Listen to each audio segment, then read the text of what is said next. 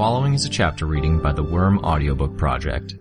Please support the original author at parahumans.wordpress.com. Thank you and enjoy.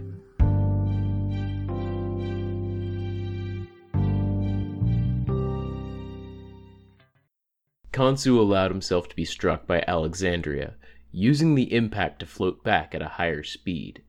The act gave him the positioning he needed to draw his spheres closer to the Jaguar's contingent. A lack of coordination, a simple error, and ten capes were caught, to be killed in moments. Moments they experienced as weeks, months, and years. Some had brought food and water. I almost pitied those capes. Mord Nog appeared, riding her shadow's skull like a surfer might ride a wave, except there wasn't any joy in the act.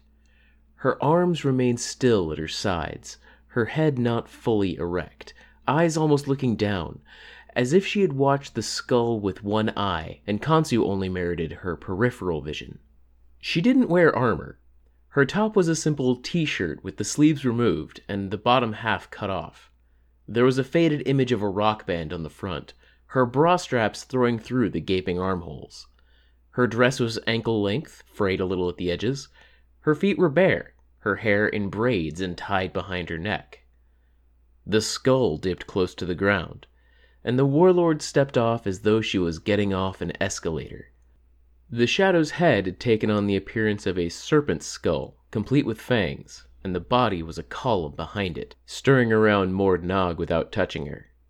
It lunged, and fragments flew off Khonsu's shoulder as the shadow made contact, rubbed against him. It was as though the shadow's body were a series of circular saws, a rasp. Khonsu's field made contact with the shadow's body, catching the middle of its body. Mord Nog didn't even flinch as her serpent was trisected, the middle section being dragged away. The serpent was winding around Khonsu now, maximizing the surface area that was making contact. Khonsu elected to ignore it, floating forward to put himself in reach of more of the defending capes. Khalifa de Perro used his massive spear to sweep a squadron out of the way before striking the ground, using the impact to throw himself back out of the way. He landed and straightened. He was shirtless, and had no doubt oiled his skin, though dust had collected on it, turning him a gray bronze. He had bracers with fur tufts near the elbows, and a dog mask that covered the upper half of his face, extending a distance forward. The only other affectation he wore that made his outfit resemble a costume was the mount at his waist. Too large to be a belt buckle, with a molded dog's face jutting a rather generous handspan in front of him. He smiled, his teeth white and perfect, as the capes he'd batted aside climbed to their feet. Apparently deeming that the circles weren't working in this situation, Khonsu banished all three. Mord Nog's shadow was freed and rejoined the remainder of the mass. Khonsu's forward advance was momentarily paused by the impact. He created the circles anew, placing them in spots where people at the epicenter couldn't move fast enough to escape. That was the moment I advanced. Weaver, how the fuck did you get to South America? It was Tecton. The director is flipping out. Someone gave me a ride. Chevalier will explain later. You completely dropped off the radar for half an hour. We were convinced somebody'd come after you to take revenge for the work we've been doing cleaning up. N- not revenge. It doesn't matter. I. I stopped short as a fresh circle appeared. The placement, the timing. Legend had been caught. Weaver? Legend became a blur within the field. Then, in a matter of two or three seconds, the entire space filled with a red light. It slowly became white. Khonsu's power apparently affected all of the space above his bubble, reaching into the stratosphere. It was like a pillar of light. Eidolon created a force field, much like the one he'd fashioned to contain Phir Sē's time bomb, only this one was open on one side, a U shape with the opening facing Khonsu. Khonsu seemed to notice because he moved the column. It intersected with Eidolon's force field, and Khonsu's power won out. The force field collapsed. This wouldn't be an effect Eidolon could contain.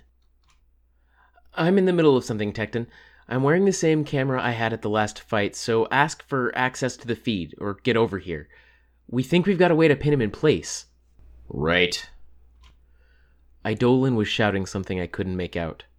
Alexandria joined the fray, fighting to keep Khonsu in place, pummeling the Endbringer, dodging the columns that closed in on her. It was impossible to say exactly how he did it, but Eidolon managed to catch the light before it could turn the battlefield into a smoking ruin. It condensed into a ball, swinging around past Eidolon as if he were a planet and it was in orbit, and then flew into Khonsu and Alexandria with a slingshot turn. It wasn't a long, steady stream like the one in New Delhi had been. It was a white bullet, sliding out in a heartbeat, cutting past Khonsu, Alexandria, and a good mile of landscape, before driving into the ocean at the horizon's edge. Steam billowed out explosively. Eidolon crossed the battlefield in a flash, weaving to the left of one of the two remaining columns of Alter Time, the right of the next, and erected a wall to keep the steam from frying the flesh from our bones. It couldn't have been precognition that let him move that fast. Enhanced reflexes? Something else entirely? And he'd been saying his power had been getting weaker. Alexandria had been stripped of much of her costume, but she fought on without a trace of modesty. Legend, too, seemed unfazed, unaffected by however many years he'd spent in Khonsu's trap. And Khonsu, for his part, hadn't suffered nearly as much as Behemoth had. Five or six layers had been stripped away, and what was left was glimmering with a light that danced around the outside of his body. The hue and intensity of it matched the light at the edges of his time fields. It slowly faded. I reached the battlefield proper, but lingered near the back, beyond the reach of the time fields. This wasn't a scenario where I'd be on the offensive. At best, I was a helping hand. My bugs spread out over the area, and I was able to track the movements of the time fields, the combatants. I started drawing out the spools of silk I had on my costume, extending them between me and the various combatants, using the arms on my flight suit to manipulate them and ensure that neither I nor my threads got tangled up. Spider silk extended between me and the various capes around me. These guys were South American. Three out of four would be in league with the various criminal factions and cartels. One in four were heroes. I couldn't tell the difference between them. The cues and details in their costumes weren't ones that I was familiar with, the choices in color, style, attitude, and more were too similar. A cultural gap I couldn't wrap my head around in any event. Things were confused further by the fact that, by many accounts, the villains running or serving within the cartels were the ones sponsored by the government. The heroes, in turn, were rogue agents. Khalifa de Perro, king of dogs, howled and joined the fight, ready to capitalize on the success. In the same instant, I sensed my bugs being eliminated. Not dying per se, but being eradicated from existence. The ones who'd been following after the column had been caught inside. It hadn't changed direction, it had stopped, in preparation for a change in direction. I didn't even have to look to see Khonsu's target. I caught an earring of the King of Dogs with my silk, tugged. He stopped, yelping as he looked in my direction. Run! My voice was no doubt lost in the cacophony. I tugged again. He used his spear to move. A second later, the time field veered into the space he'd just occupied. It was moving faster. A third circle appeared, and the movement had accelerated. Sensing that Khonsu was about to beat a retreat, the Thanda made their move a piece of rubble descended from the heavens, striking Khonsu with a force that knocked half of the defending capes off their feet, myself included. Another of the Thanda used their power to anchor themselves to the rotating circles. They floated through the air, equidistant to the circle, effectively untouchable, waiting, watching. When they reached a certain point in the rotation, they caught a small hill so it could join them, anchored to them as they were anchored to the circle. It swung into Khonsu like a wrecking ball. The falling star, such as it was, had broken through more of the exterior. Not a lot, but some. As the dust cleared, I could see glimmers of light dancing through the space beneath the injury. It was the moment I realized that the motherfucker was reinforced. He had force fields set between layers, so he couldn't be wiped out in a matter of good hits like Behemoth had been. It was eerily reminiscent of Glory Girl. Still, he was feeling the hurt. Mordnaug's shadow ripped into the side of the injury, widening it, danced back as Khonsu swung one arm at the skull, clipping and shattering one antler, then lunged again, driving itself into the injured area. It caught Khonsu off balance, and he landed on his back on the ground. The shadow flowed over him, the skull butting him in the face to knock him down once again as he tried to rise. It simultaneously extended out, reaching across the battlefield to push Mordnaug back out of the way of a swiftly approaching Khonsu field. She stumbled a little as she was deposited a hundred feet back, but she didn't really react. The shadow had more personality than she did here. Khonsu had apparently had enough, because he extended his hands out to either side, lying with his back on the ground. The Thanda member who was rotating around the Endbringer reached out, and each and every one of the defending capes was swept up in his power, drifting counterclockwise around the Endbringer. My feet lifted off the ground as he rose, and all of us rose with him. The Endbringer teleported, and thanks to the Thanda, we were collectively teleported with it. My bugs, Mordnog's shadow, and several tinker made mechanical soldiers were left behind, as we found ourselves on a beach riddled with stones the size of my fist. Silos bigger than most apartment buildings loomed over the hill. The fight resumed in heartbeats, capes closing the distance to fight the instant the Thanda deposited them on the ground.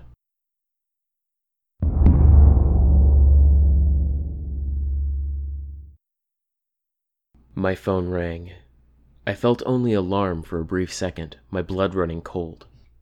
I sighed and struck a key on the keyboard.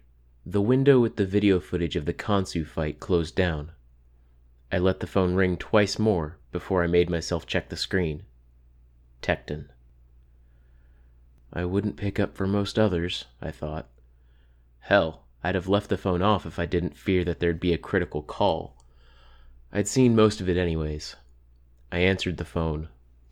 Weaver, where the fuck did you go? I smiled a little to myself. It was an eerie, amusing parallel to what he'd said in the video, except he was a little more frayed, a little more weary with me. You know where I'm going, I said. So do the bosses. We haven't even. You're going to screw this up for yourself. Why now? It's fine, Tecton, I said. It's not fine. It's. They don't have to like it. I don't think it matters if they don't. He seemed to be lost for words at that. I didn't push the offensive.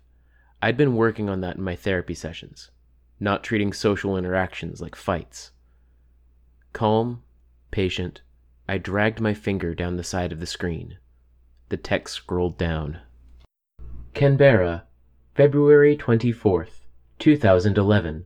Simurgh, Notes Scion No Show Legend Eidolon Victory Target slash Consequence C File Polisher Treatise C File Lord Walston and File King's Men.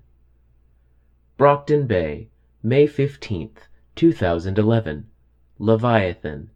Notes Scion Victory. Target slash Consequence Noel. C File Echidna. No contact made. New Delhi, July 26, 2011. Behemoth. Notes Scion Victory. Endbringer Kill. Target slash consequence. C file Phir Sē. Flight BA 178. November 25th, 2011. Simurgh. Notes Loss Plane destroyed. Eidolon Pretender drive off Endbringer. March start of guerrilla tactics from Simurgh and Leviathan. Target slash consequence. Incognito Chinese Union Imperial Air. C file. America slash CUI conflict 2012 A. UK CUI Conflict 2012 A, America CUI Conflict 2012 B, Yangban. Indiscriminate, January 20th, 2012. Khonsu. Notes. First appearance. Scion Mordnog Victory. List of all 163 targets and casualty numbers here. Luderitz. April 2nd, 2012. Leviathan. Notes. Loss. Driven away by Eidolon. Secondary targets Swakopmund, Gamba, Port Gentil, and Sulima. Target consequence Mordnog. Guerrilla tactics continue, losses in notable but not devastating numbers, but his target survives. Manchester, June 5th, 2012. Simurgh. Notes. Defeat. No kill. Target slash consequence? Still unknown. Tie to Lord Walston? Tecton interrupted my scrolling, finally speaking. I'd kind of hoped we'd gotten to the point where we were okay. That you'd trust me. I trust you, I said, but. But, he said, echoing me as he cut me off. Take a second and think about what you say next.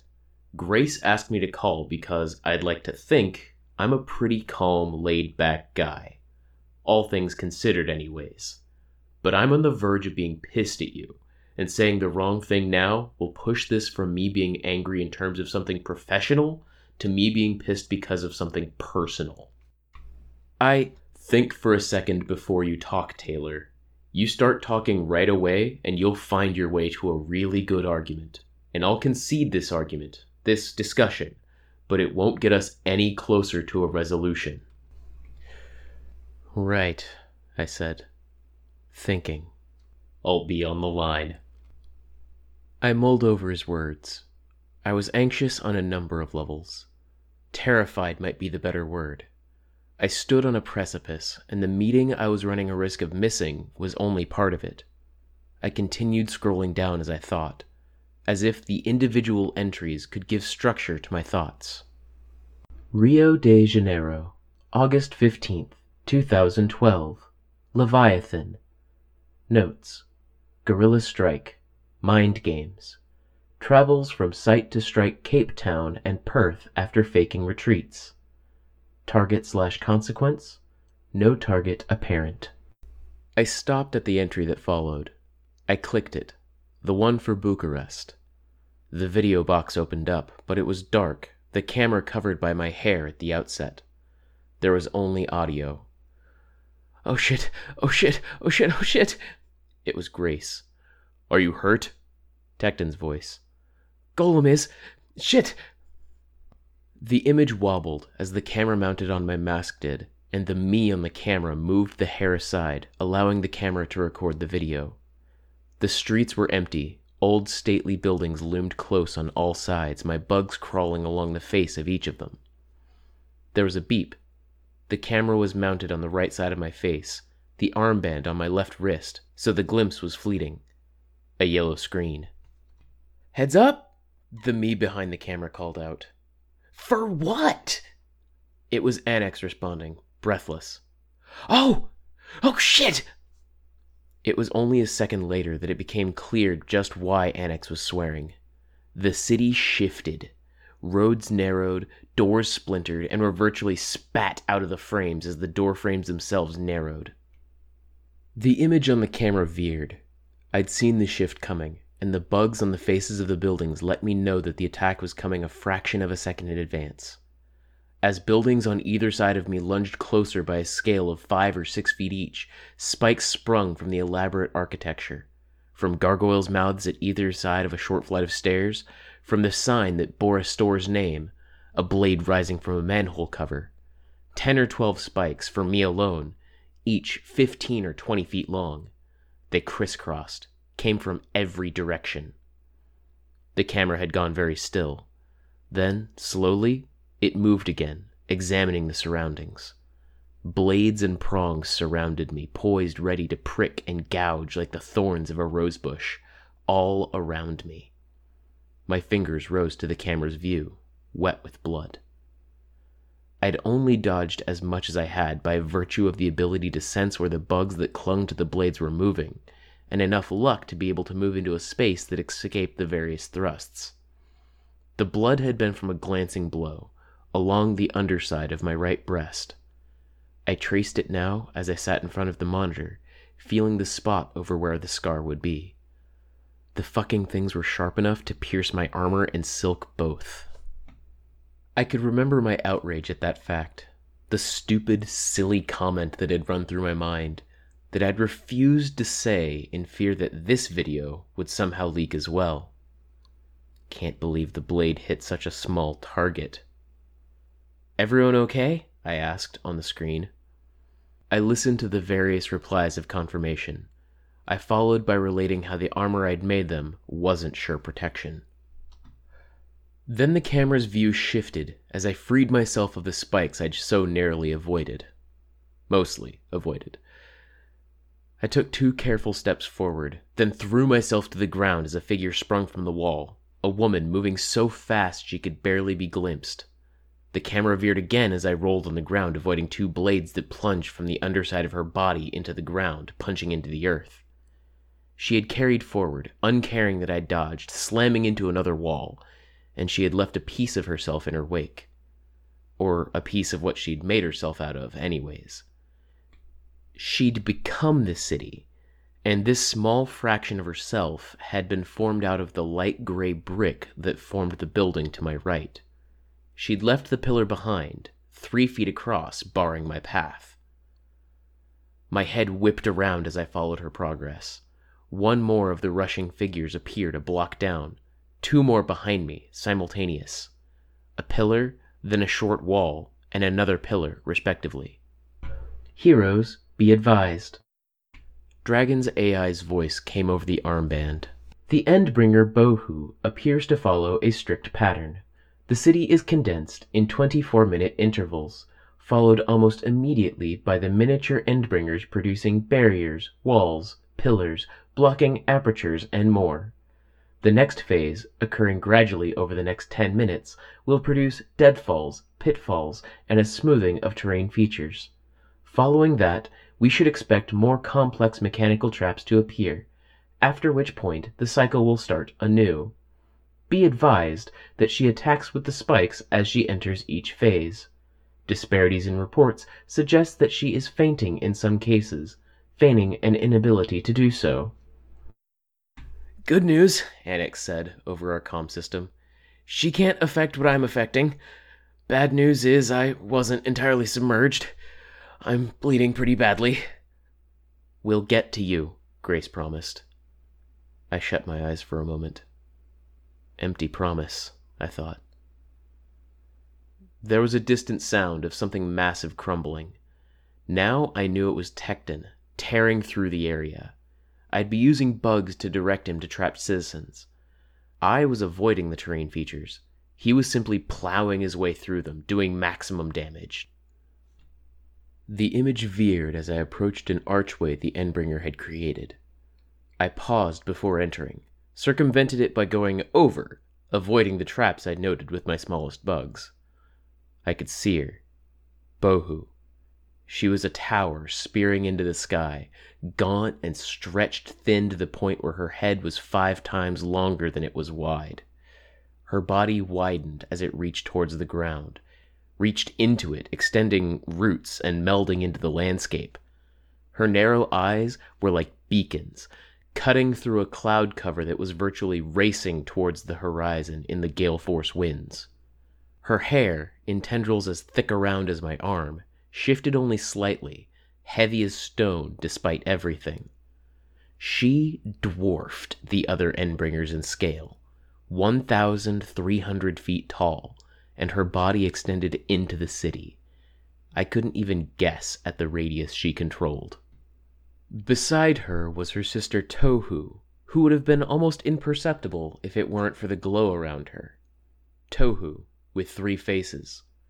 Legend's white and blue mask, Eidolon's glowing shroud, and Kazikli Bey's red helmet, each twisted to be feminine framed by the long hair that wove and wound together to form her body.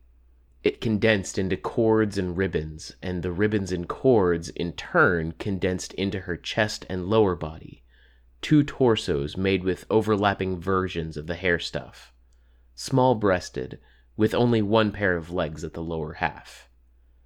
The colors were extensions of the costume she was copying, predominantly white here, but with streaks of crimson, green, and sky blue highlighting the ridges and edges. Her four hands were long fingered, claw tipped extremities in shapes that served as mockeries of the people she was mimicking.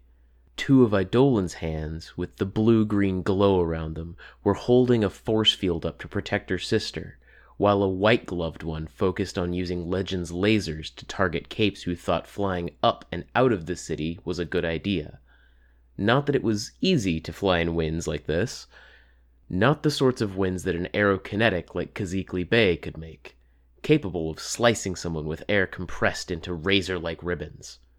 A hand in a red gauntlet was gesturing, redirecting the wind to blow down, across, and in crosswise currents that formed brief lived whirlwinds. The me in the video made a small sound as she took the brunt of that cutting wind, hopped down from the arch, entering the city once more. It was just now starting her third phase the pitfalls and deadfalls, eliminating cover, cleaning up rubble, and slowly painfully crushing anyone who had been trapped in either of the previous two phases. If crushing wasn't possible, she would apparently settle for suffocation. I closed down the video. There wasn't anything more to hear in the exchange between the wards, and it wasn't a good memory. Another counter to Scion.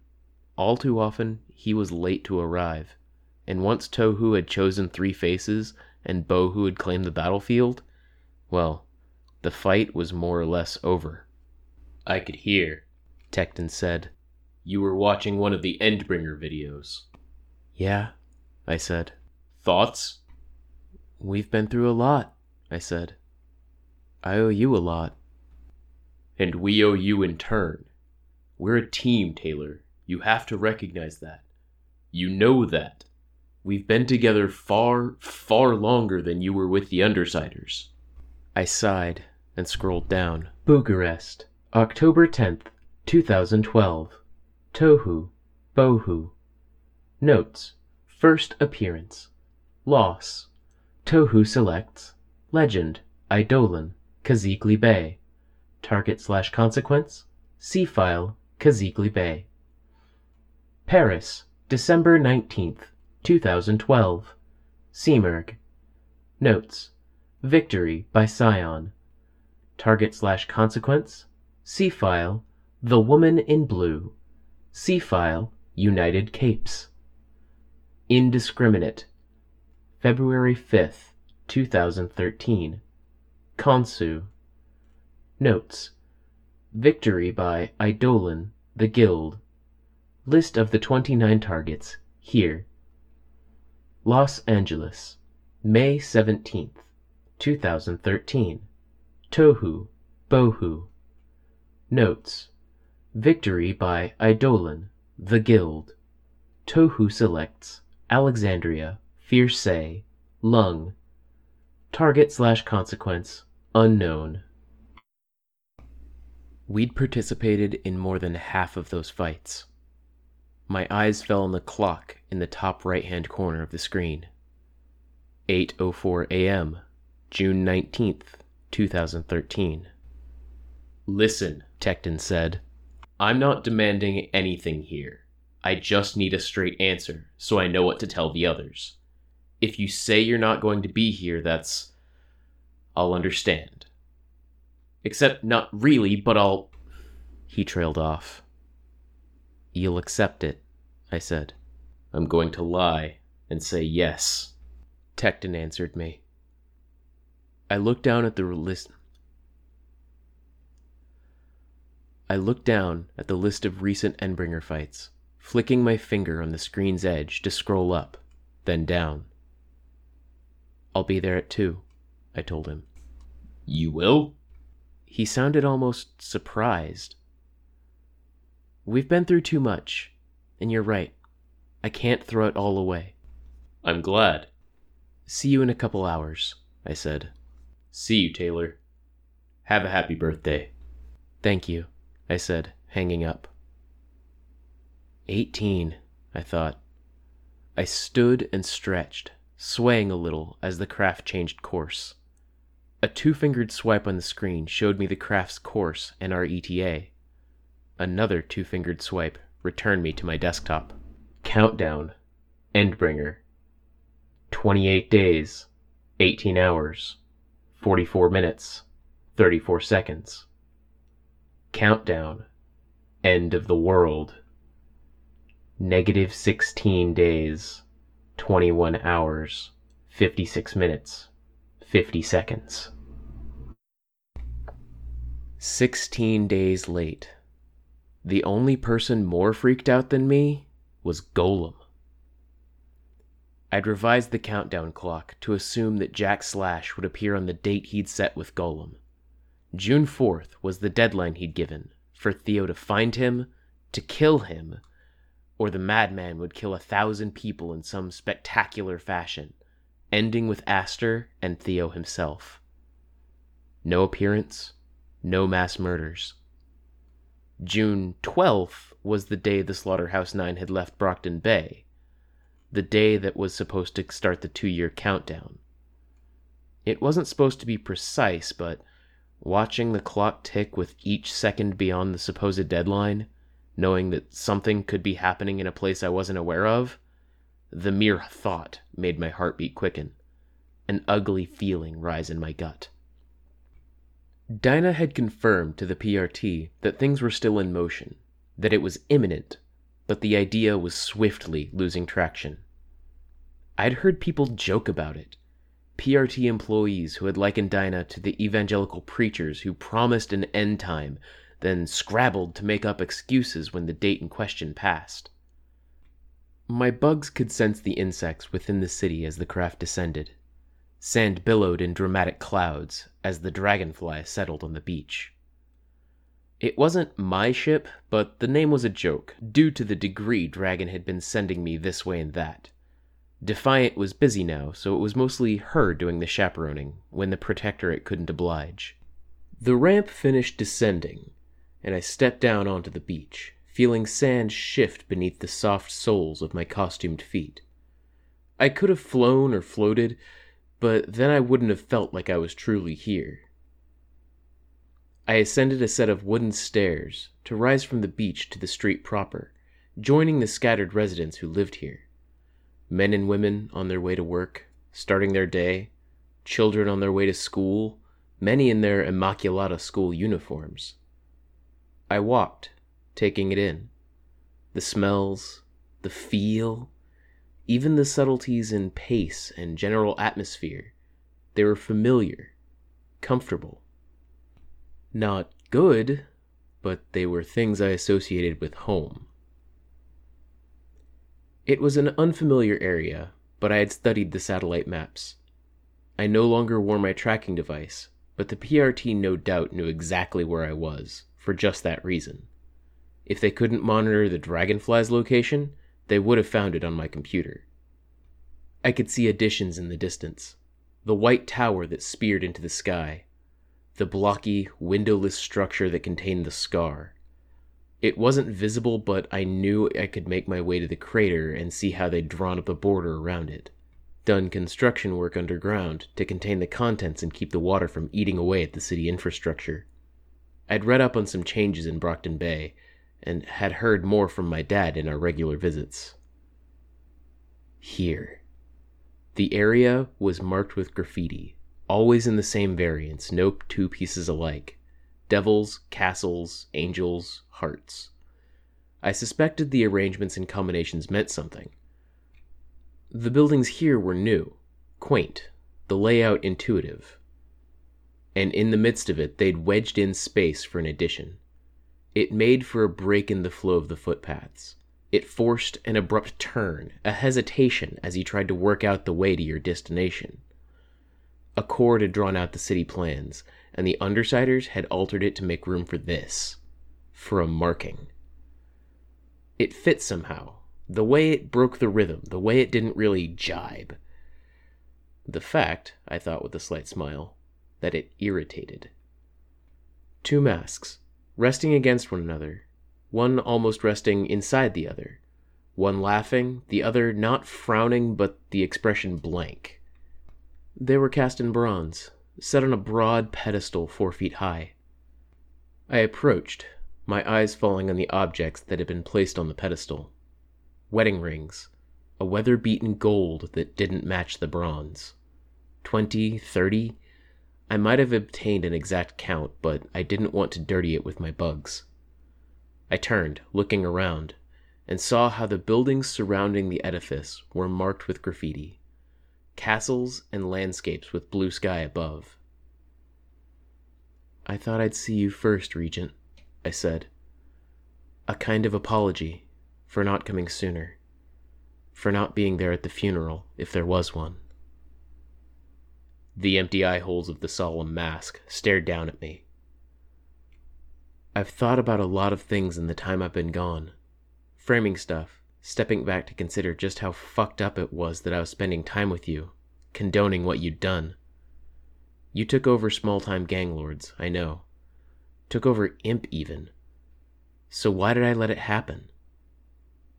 The wind blew my hair across my face. I noticed that there were people staring, looking at me from the other side of the street. Whatever. It didn't matter anymore. Then I think about how you went out, and I think, you know, it doesn't balance out. One selfless deed, after all the shit you did? No.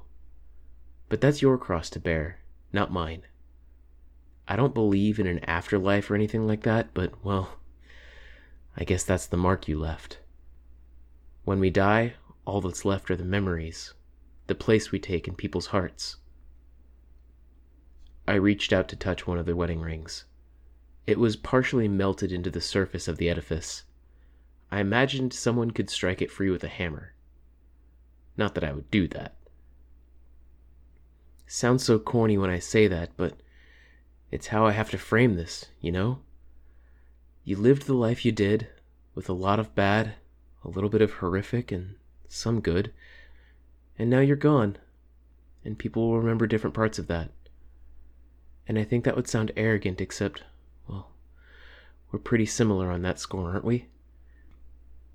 It's where we sort of had common ground that I didn't have with any of the others. We've been monstrous. I let my finger trace the edge of the wedding ring. I've hurt people for touching those. The voice sounded just behind me, in my ear. I jumped despite the promises to myself that I wouldn't. Then again, she wasn't someone you could anticipate. Imp, I said. I turned around to look at her. She'd been attractive in that dangerous, too much for her age way before, and to judge by her body alone, she'd grown fully into it. She was statuesque, wearing the same costume I'd given her two years ago when she'd been shorter. A quick glance suggested she'd cut off portions to adjust, wearing high boots and elbow length gloves to cover the gap, and wore a cowl to cover the gaps in the shoulders and neck. It might have looked terrible, but it fit. Her mask was the same as it had been gray, noseless, long, disappearing into the folds of the cowl as the fabric sat around the lower half of her face, with only hints of teeth at the sides marking the mouth. The eyes were angled, with black lenses, curved horns arching over her straightened black hair. Tattletale said you'd be back today. I figured she'd know, I said. Was it worth it? Leaving? I hesitated. Yes, I hesitated, I thought. I told the others. They're on their way. Okay, I answered. Fast response. No, too fast. I reached out with bugs, and I sensed the crowd, the way they were standing. Here and there, there were people who shouldn't have been paying attention to the scene. A young girl inside one of the buildings with the graffiti mural on the exterior, holding a baby. A boy was standing a little too far away to see, but he didn't approach to get a better view. There were a small handful of others. I looked at the rings on the memorial. Heartbreakers. He collected them. I uncollected them. I heard he died. Imp nodded slowly. Said I would. I told you I'd kill his dad for him. An admission. I felt a kind of disappointment mingled with relief. Not a set of feelings I wanted to explore. I suspected the sense of relief would disappear under any kind of scrutiny. People keep prying them loose, but there's usually someone nearby to keep an eye out and get a photo or description. I track them down and bring the rings back. Once every few months, anyways. Kind of a pain. It's how he would want to be remembered, I think, I said. Yeah. No snark? No humor? I wondered how much of that had been a reflection of her friendship and almost romance with Regent. And you recruited the kids, I said. I used my bugs to track the bystanders, my eyes to note more who fit the criteria. Boys and girls, some narrow in physique, most with black curls, others with that pretty set of features that had marked Regent and Cherish. Some were fit on all accounts, others mingled two of the qualities and skipped a third. Heartbreaker's offspring, unmistakably. I recruited some, they needed a place to go, and it's kind of nice having them around, Imp said. They're good enough at fending for themselves. One or two, you get the feeling they're almost like him. In a good way. I'm glad, I replied. Glad on more counts than I'm willing to say.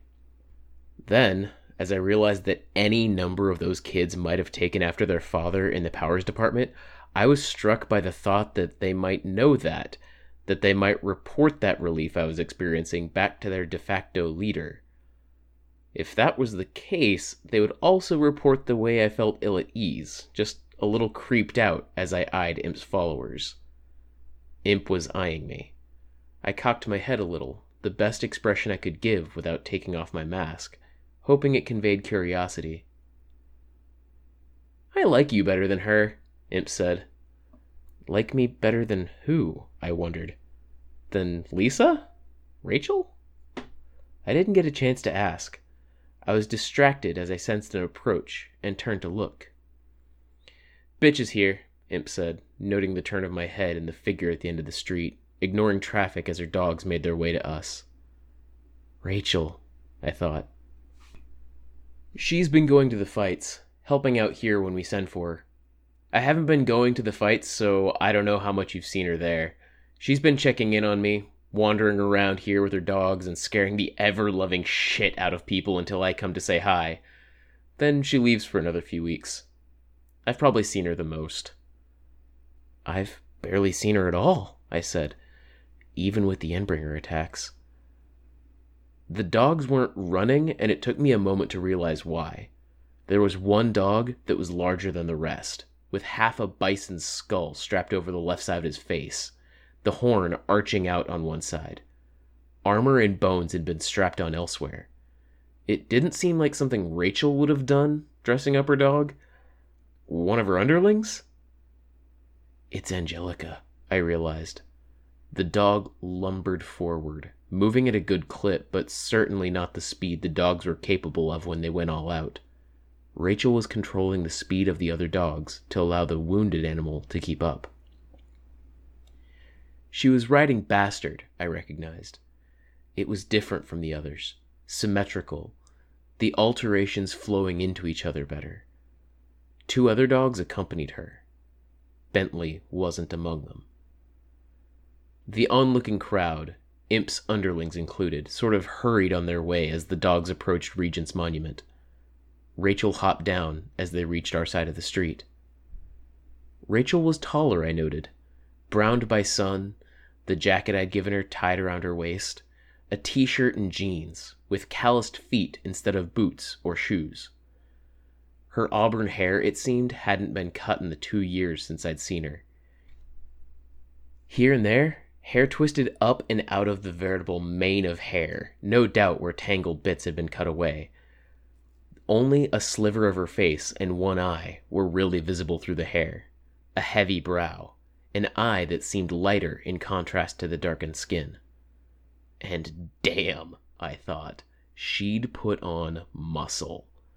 I'd gained some working out every day, but even with her frame and her natural inclination towards fitness, I suspect she must have been working hard all day, every day.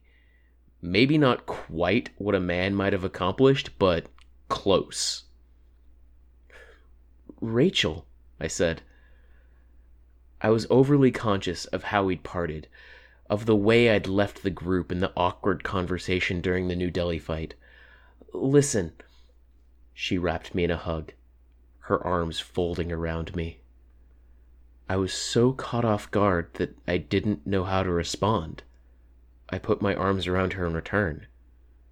She smelled like wet dog and sweat and like pine needles and fresh air. It was enough that I knew the new environment had been good to her. They told me to, she said, breaking the hug. They wouldn't be the Undersiders, I gathered. Her people, then. You didn't have to, but it's. It was a nice welcome, I said. Didn't know what to say, so they told me to just do. I wasn't sure what to do, so I asked, and they told me to hug you if I wanted to hug you and hit you if I wanted to hit you. Yeah. I'm guessing she only just decided, I thought. I'd been gambling by wearing my Weaver costume, but then I hadn't expected them to converge on me like this. I would have changed before seeing Rachel. It's good? I asked. Over there? They're building. It's annoying to get in and out, but it's good. Tattletale made us bathrooms. We've been building the cabins around them. Bathrooms are good, I responded. She nodded agreement, as if I hadn't just said something awkward and lame. I remember you complaining about the lack in your letter, I added. Yeah, she said. It wasn't the easiest thing in the world to carry on a conversation with her. Others are checkpointing in, Imp said, just to give you a heads up. Checkpointing? Teleporting, kinda. Uh, limited. Um, we've only got a second, but you should know in advance that they're married. Who? But Imp didn't respond. Foil and Parian appeared in a nearby building, the same building the girl with the baby was watching from. Two others had arrived with them. Them? I wondered, mildly surprised. Then again, it made sense. They approached, holding hands, and a bear managed to form itself from the roll of cloth Parian had bound to her back, without anyone, the stuffed creature included, really breaking stride. They'd barely changed, but for a little more height. Foil carried the crossbow that the PRT was apparently maintaining for her, and Parian had donned less dark colors, though the hair remained black. The two capes with them each wore red gloves as part of their costume. I knew who they were from the stuff on the forums. The Red Hands. The Alliance had gone through, apparently. So, you draw me over to the dark side, and then you flip, Parian commented.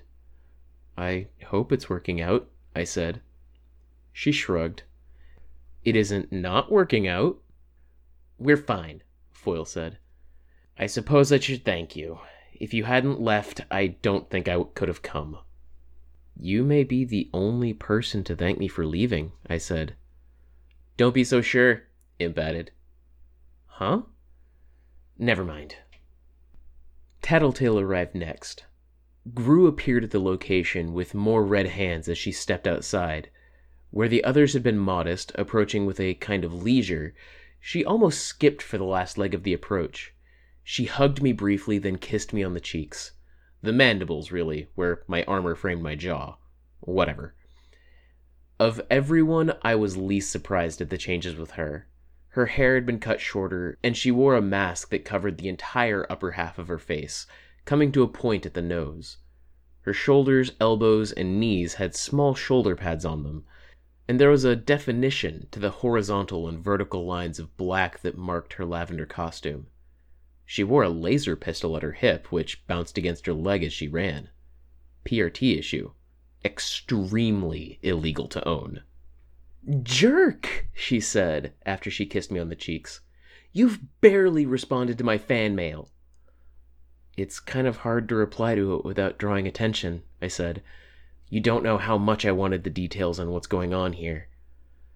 Jerk, she said, but she smiled. But I should warn you. She didn't get a chance to finish before I saw. Grue approached. Of everyone, he was the least changed. Physically, anyways.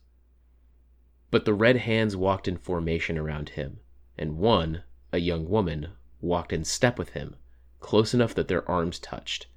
They could have held hands and it would have been just as blatant.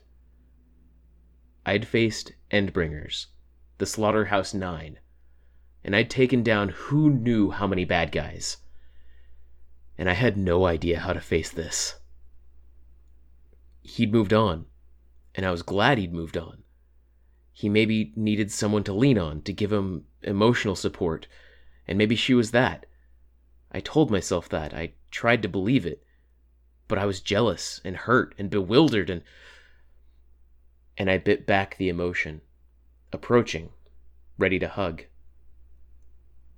When he extended a hand for me to shake, I had to fight twice as hard to suppress any reaction to the hurt.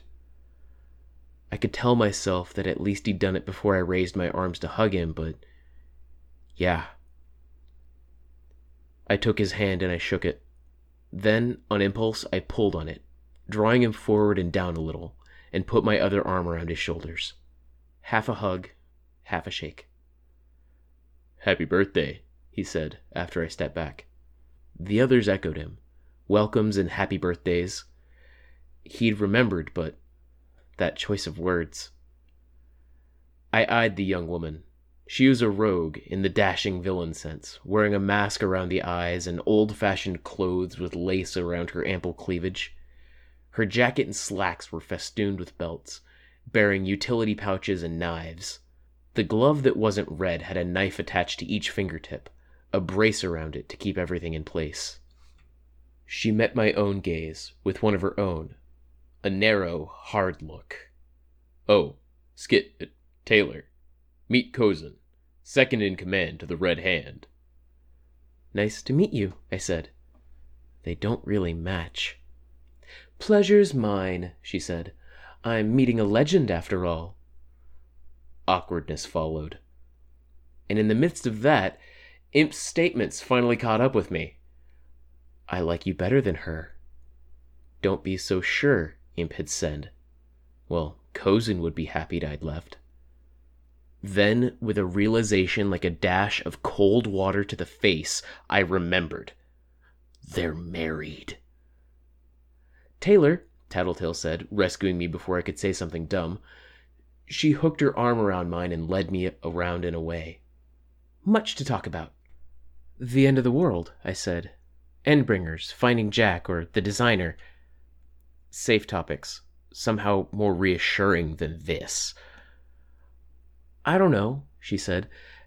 Everyone's playing it safe, keeping things quiet. What do we do? What was the plan? she asked. When you came? I've got six hours before I need to be in New York. They're swearing me into the Protectorate.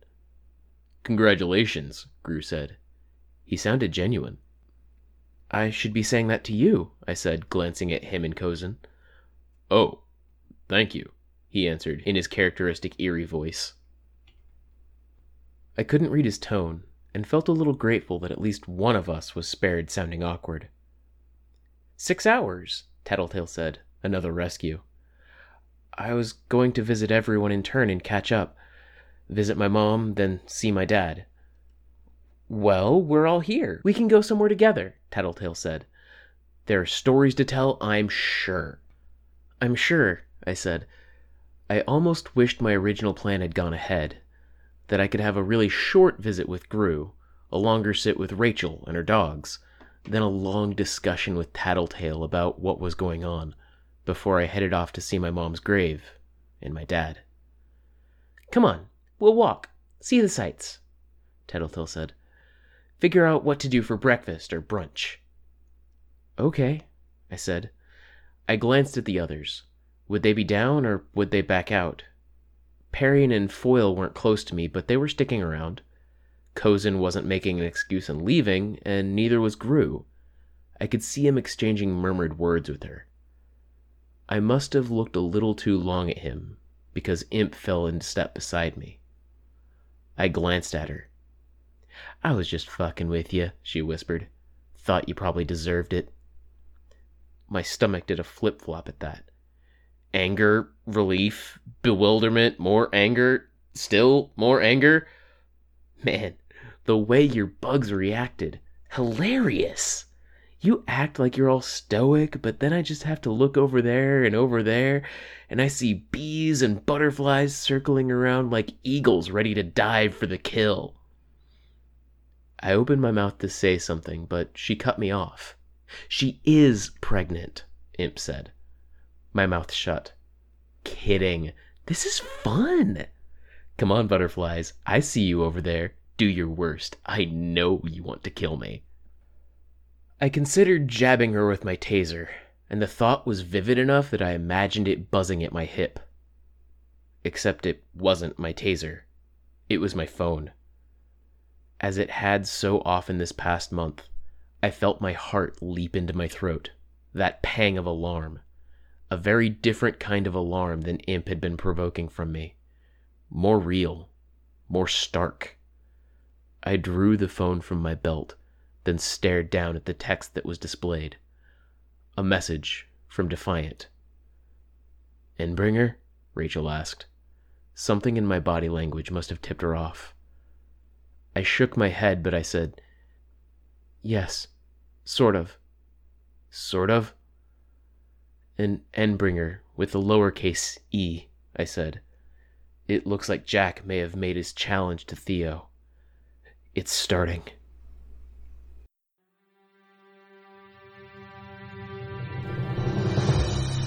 Hi, this is Rob Doss.